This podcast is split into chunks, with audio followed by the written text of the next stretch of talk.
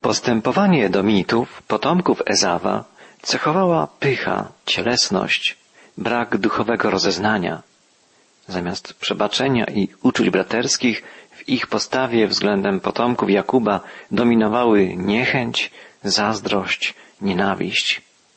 Bóg zapowiedział upadek Edomitów, a jednym z przejawów Bożego Sądu nad tym narodem była prorocza zapowiedź wygubię mądrych z Edomu i zrozumienie z góry Ezawa.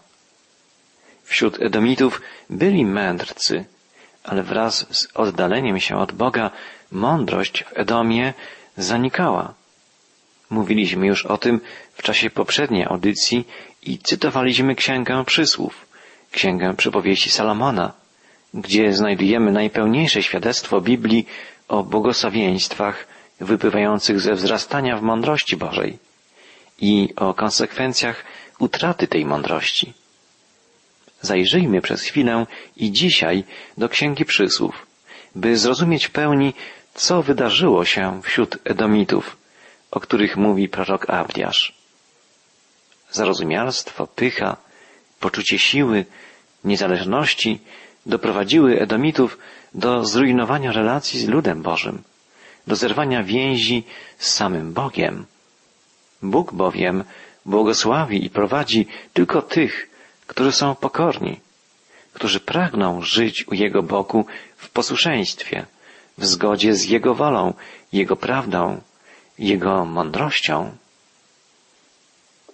Pan udziela mądrości, z Jego ust wiedza, roztropność.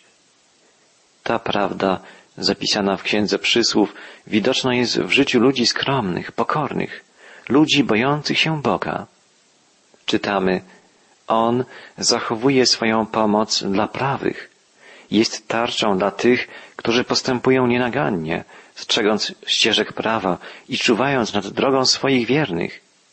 Wtedy zrozumiesz sprawiedliwość, prawo i prawość, każdą dobrą drogę.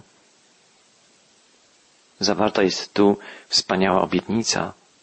Pojmiesz sprawiedliwość i prawość i rzetelność i każdą dobrą ścieżkę. Na tym polega prawdziwa mądrość płynąca od Boga.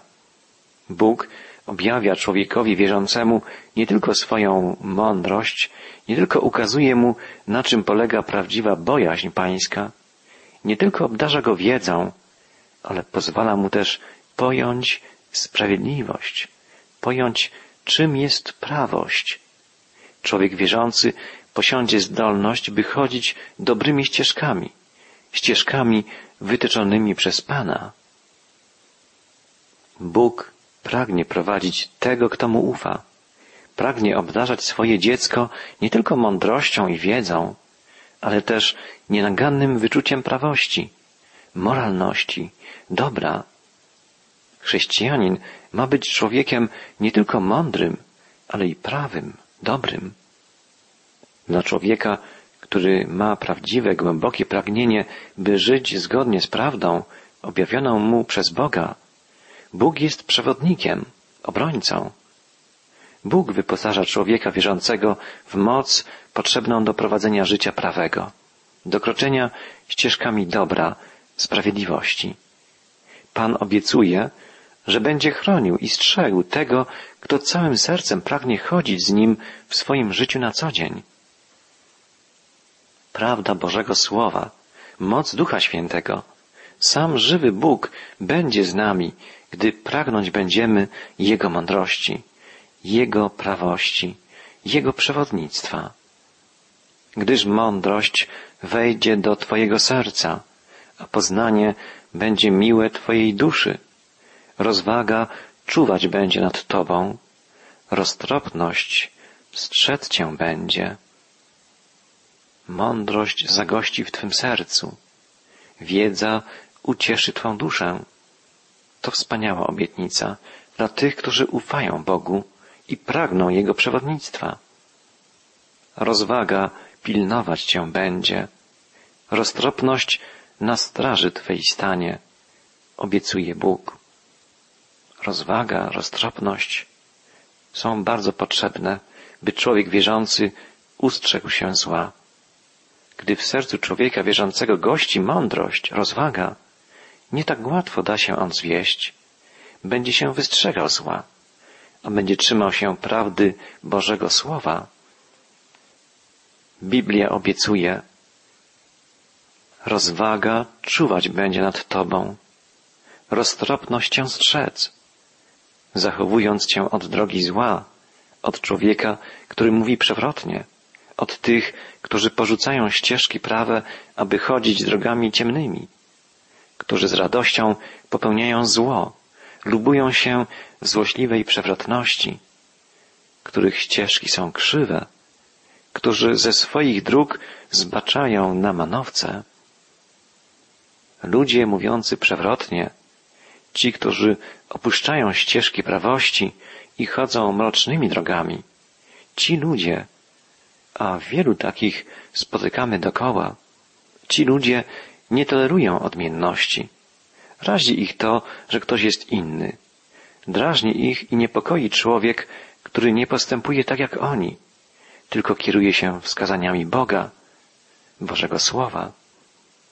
Autor Księgi Przysłów ostrzega przed ludźmi nieprawymi. Z radością popełniają zło, lubują się w złośliwej przewrotności. Niestety ludzie tacy nie mają żadnych skrupułów. Ich sumienie zostało zagłuszone, zabite. Cieszą się ze zła, są przewrotni. Radość sprawia im to, że potrafią kogoś przechytrzyć, wykorzystać. Na taką drogę niestety weszli Edomici. Prorok Abdiasz wskazuje kolejne ich postępki, które świadczą o ich nieprawości.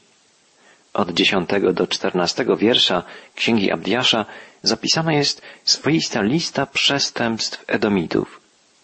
Prorok w imieniu Pana woła najpierw, jak czytamy w wierszu dziesiątym.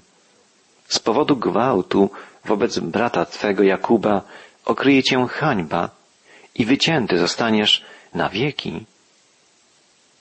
Gwałt wobec bratniego ludu, wobec potomków Jakuba, to pierwszy wymieniony przez proroka grzech Edomitów, potomków Ezawa. W Księdze Powtórzonego Prawa, czyli piątej Mojżeszowej, znajdujemy polecenie dane Izraelowi. Nie gardź Edomitą, gdyż jest Twoim bratem. Izraelici otrzymali polecenie, by nie gardzić ludem, z którym łączą ich więzy krwi. Nie mogą pozwolić, by w ich sercach narastała niechęć, przeradzająca się w nienawiść. Taka nienawiść rozrosła się niestety w sercu Ezawa i jego potomków. Prorok Abdiasz zapowiada, że z powodu gwałtu wobec bratniego ludu izraelskiego Edomici okryją się hańbą. Druga zapowiedź proroka jest jeszcze bardziej dramatyczna. Abdiasz mówi w imieniu Pana, okryje cię hańba, Edomie, i wycięty zostaniesz na wieki, wytępiony na zawsze. Dzisiaj wiele słyszymy o Izraelu. Nie słyszymy natomiast o Edomitach, potomkach Ezawa. Naród ten zniknął z kart historii. Bóg potępia gwałt, przemoc. Edomici, oddalając się od Boga, stali się narodem wojowniczym, niespokojnym. Przez gwałt i przemoc nie osiąga się dobrych, trwałych efektów. Nie jest to Boża metoda działania. Tej prawdy doświadczyli Edomici, a także wielu innych ludzi, wiele innych narodów. Tak więc najpierw napiętnowany został przez Bożego proroka gwałt, a szczególnie gwałt wobec bratniego ludu, a następnie prorok Abdiasz potępia Edom za to, że przyłączył się do wrogów ludu Bożego. Czytamy w jedenastym wierszu Księgi Abdiasza. W dniu, gdy stanąłeś przeciwko niemu, w dniu, gdy wrogowie w niewolę brali jego wojska, a cudzoziemcy wkraczali w jego bramy i o Jerozolimę los rzucali, także ty byłeś jak jeden z nich. Zamiast stanąć w obronie bratniego narodu, Edomici dołączyli do jego wrogów. W psalmie 137 znajdujemy takie słowa. Pamiętaj, Panie, synom Edomu, dzień Jeruzalemu, gdy wołali, zbóżcie, zbóżcie je aż do samych posad. Edomici kibicowali wrogim wojskom, które w brutalny sposób pustoszyły Jerozolimę. Z treści dalszych wypowiedzi proroka Abdiasza wynika, że nie tylko stanęli po stronie wrogów Izraela, ale brali czynny udział w pustoszeniu ziemi judzkiej i Jerozolimy. Wydaje się przy tym, że nie chodzi tu o ostateczny upadek Jerozolimy w roku 586 przed naszą erą, kiedy zburzona została świątynia i całe miasto, ale że chodzi o wcześniejsze spustoszenie zarządów króla Jorama w połowie IX wieku przed Chrystusem. Edomici wystąpili przeciwko bratniemu ludowi izraelskiemu i pomagali wrogom w plądrowaniu Jerozolimy. Ten sposób podeptali fundamentalne prawa ogólnoludzkie, obowiązujące nie tylko ludzi wiary, ale w ogóle wszystkich ludzi. Nie można podnosić ręki na brata. Jest to postępowanie haniebne. Przynosi niesławę i potępienie. Posłuchajmy dalszych słów proroka Abdiasza. Woła on w imieniu Pana. Nie ciesz się widokiem brata Twego w dzień jego nieszczęścia i nie wyśmiewaj się z synów Judy w dzień ich upadku i nie pysznij się chełpliwymi słowami w dzień ucisku. Radość z cudzego nieszczęścia to także rzecz haniebna, niegodna i okrutna. Jest to kolejny przejaw pychy, arogancji, zarozumialstwa. Wyśmiewanie się z kogoś w dniu upadku jest dowodem tego, że się nim gardzi i że życzy mu się wszystkiego najgorszego. Rzecz charakterystyczna, Edomici wyśmiewali się z Izraela w chwili jego klęski, a sami wkrótce doświadczyli tragedii upadku, zniszczenia, niewoli. Jest takie znane polskie przysłowie nie śmiej się dziadku z czyjegoś wypadku. Dziadek się śmiał i to samo miał. Wyśmiewanie się z innych jest czymś, co Bóg zdecydowanie karci i co często prowadzi do własnej tragedii. Następna przestroga przekazana przez Bożego proroka brzmi następująco. Nie wdzieraj się w bramę ludu mojego w dzień jego klęski. Nie ciesz się także ty widokiem jego nieszczęścia w dzień jego klęski. I nie wyciągaj rąk po jego bogactwa w dzień jego klęski. Edomici nie tylko stanęli po stronie wrogów Izraela, nie tylko wyśmiewali się ze swoich braci dotkniętych nieszczęściem, nie tylko cieszyli się z ich klęski, ale włączyli się czynnie w rabowanie mienia mieszkańców Jerozolimy, plądrowali miasto, zabierali to, co pozostało w opuszczonych domach. Bóg ostrzega, nie wdzieraj się w bramę ludu mojego w dzień jego nieszczęścia. Nie wyciągaj rąk po jego bogactwa w dzień jego klęski. Tego, co uczynili Edomici, nie można nazwać inaczej jak niegodnym rabunkiem, haniebnym złodziejstwem. Dzisiaj, gdy w jakiejś części świata toczy się wojna lub zdarza się tragedia, taka jak trzęsienie ziemi czy powódź, z największym potępieniem opinii światowej spotykają się ci, którzy wykorzystują dramatyczną sytuację ludzi dotkniętych nieszczęściem i okradają ich opuszczone domy, rabują, szabrują, przywłaszczają sobie rzeczy, które nie należały do nich, lecz do ludzi przeżywających najtrudniejsze chwile w swoim życiu, w życiu rodzinnym, w życiu całych narodów. Edomici postąpili właśnie tak, niegodnie w stosunku do przeżywających klęskę Izraelitów. Zarówno w starożytności, jak i współcześnie jest to postępowanie uznawane za krańcowo haniebne, zasługujące na zdecydowane potępienie. Nie tylko potępienie opinii światowej, ale także, co jeszcze istotniejsze, potępienie ze strony samego Boga. Wyraźnie poprzez usta proroka przekazany jest nie tylko Edomitom, ale nam wszystkim zdecydowane Boże nie dla wszelkiego rabunku, szabrownictwa, żerowania na cudzym nieszczęściu. Ale największym złem, jakie Edomici wyrządzili bratniemu narodowi izraelskiemu, było chyba to, co znajdujemy na końcu swoistej listy przestępstw Edomu. Listy podanej przez proroka Abdiasza. W czternastym wierszu księgi znajdujemy następujące słowa skierowane do Edomu. Nie stawaj na rozstaju dróg dla wygubienia jego ocalonych, ani nie wydawaj pozostałych z niego przy życiu w dzień ucisku. Kiedy mieszkańcy Jerozolimy uciekali z miasta, by schronić się w górach przed wrogimi wojskami, byli obserwowani i wydawani przez Edomitów. Stali oni na rozstajach dróg i świetnie znając górskie okolice, byli w stanie zdradzić miejsce kryjówek Izraelitów. Tak, widzieliśmy grupę Żydów idącą w kierunku tamtych wzgórz. Na pewno ukryli się w tym wąwozie, w tej kotlinie, w tamtej pieczarze, jaskini, grocie. Zajrzyjcie tam.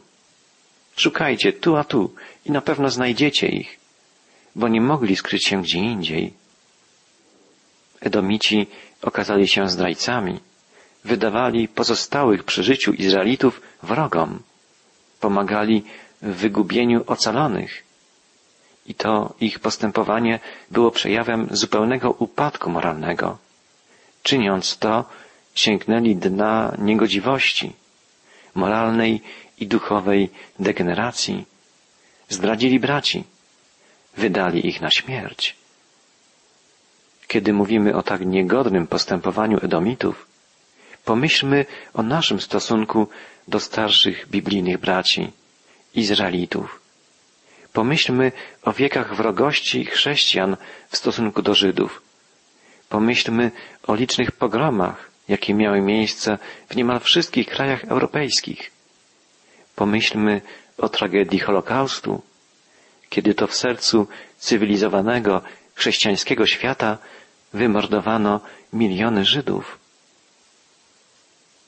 Według raportu sporządzonego przez Eichmana na polecenie Himmlera wymordowano w czasie II wojny światowej ponad 6 milionów Żydów europejskich.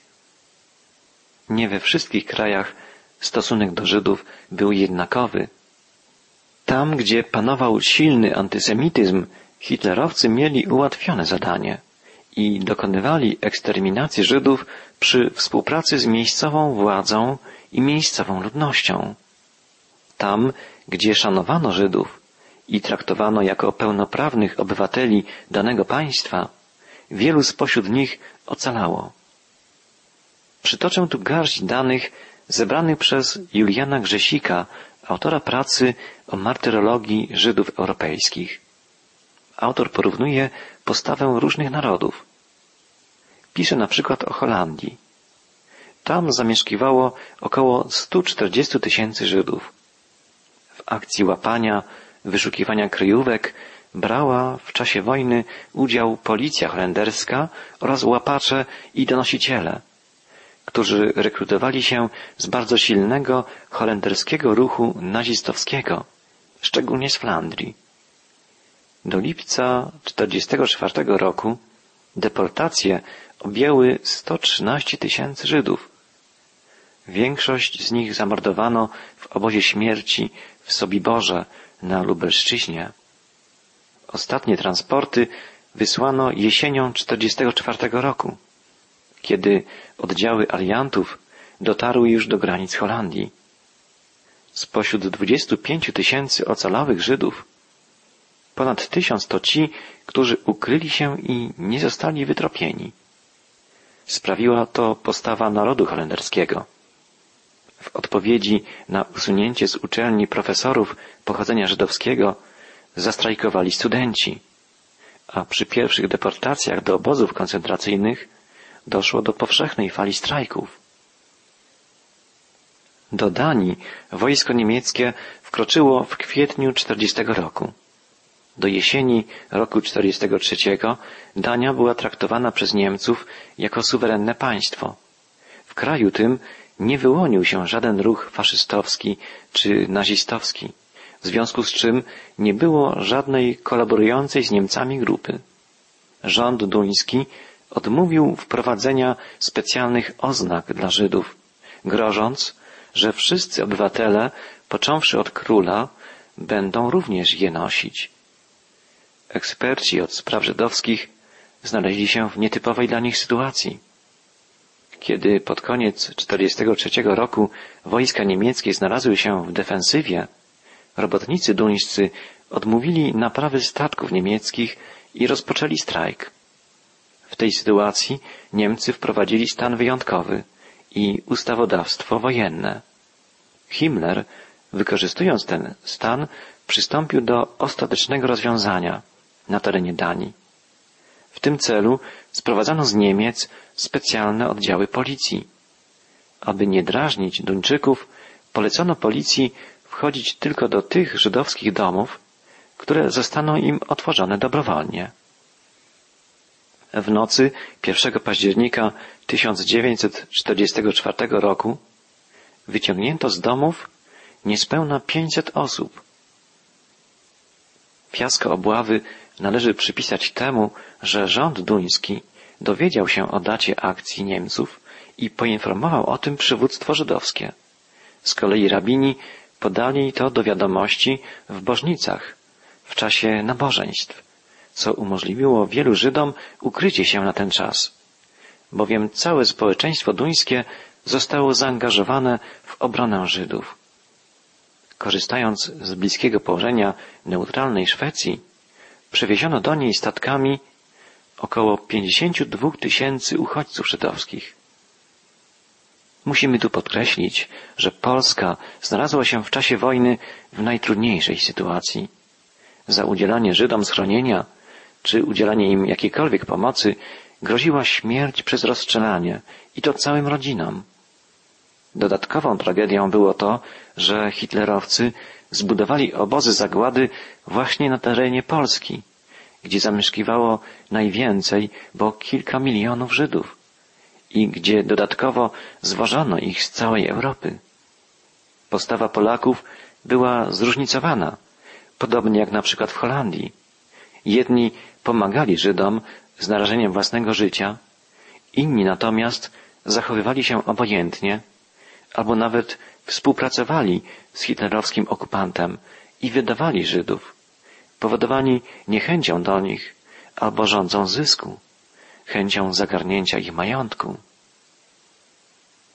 Czasy wojny były czasem próby, były dramatycznym testem wykazującym, jaki jest nasz stosunek do starszych braci w wierze, potomków Abrahama, Izaaka, Jakuba. Dzisiaj także nie w tak drastycznej formie, ale równie konfrontująco jesteśmy poddawani testowi wiary i miłości względem Izraelitów, ludu Bożego pierwszego przymierza. Każdy z nas musi zadać sobie szczere pytanie. Czy darzę swych biblijnych starszych braci sympatią, miłością?